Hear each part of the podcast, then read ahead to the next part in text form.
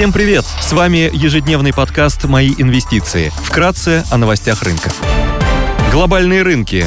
Внешний фон смешанный. Фьючерсы на S&P 500 торгуются в минусе на 0,1%. Евростокс теряет 0,6%. Вышедшие в США данные по розничным продажам показали сильнейшее снижение за последние 12 месяцев, а индекс цен производителей упал сильнее всего с начала пандемии.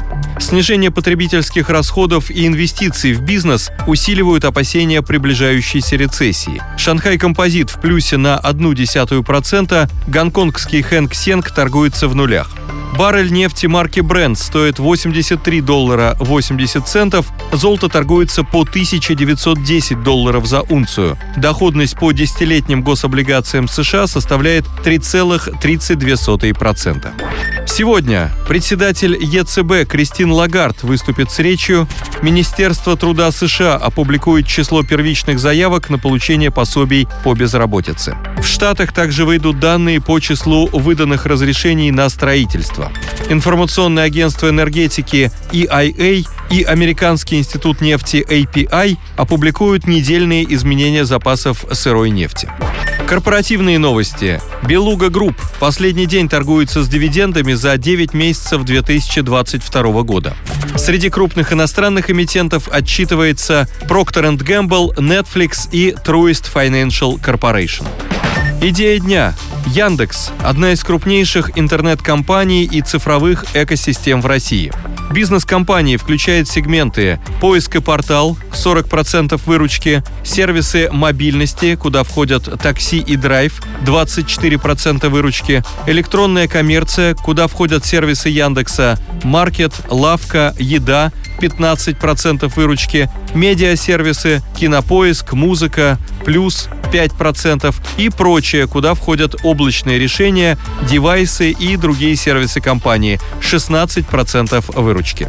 Яндекс является одним из главных бенефициаров роста рынка онлайн-рекламы на фоне ухода зарубежных площадок, а также роста инвестиций в рекламу со стороны сегмента среднего и малого бизнеса. Ожидаем, что рост рынка онлайн-рекламы может составить около 20% год к году в 2023 году, а доля Яндекса на рынке может составить около 70% против 51% на начало 2022 года.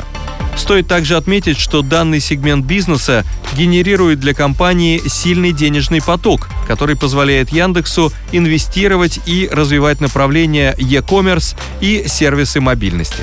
Перенос рекламных бюджетов с иностранных площадок на российские платформы привел к существенному росту стоимости продвижения в интернете, что оказывает положительное влияние на финансовые результаты компании. Сохраняется потенциал роста в сегменте электронной коммерции – Несмотря на замедление роста ввиду снижения доходов населения, e-commerce продолжает расти хорошими темпами и в 2023 году может вырасти еще на 35% год к году благодаря региональному расширению и росту потоков товаров из Китая, Турции и ближнего зарубежья. На этом фоне выигрывают мультикатегорийные маркетплейсы с широкой базой пользователей и большим ассортиментом, к которым относится Яндекс.Маркет. Яндекс торгуется с оценкой по мультипликатору Иви на EBITDA на 2023 год на уровне около 8x, что на 60% ниже среднего исторического уровня.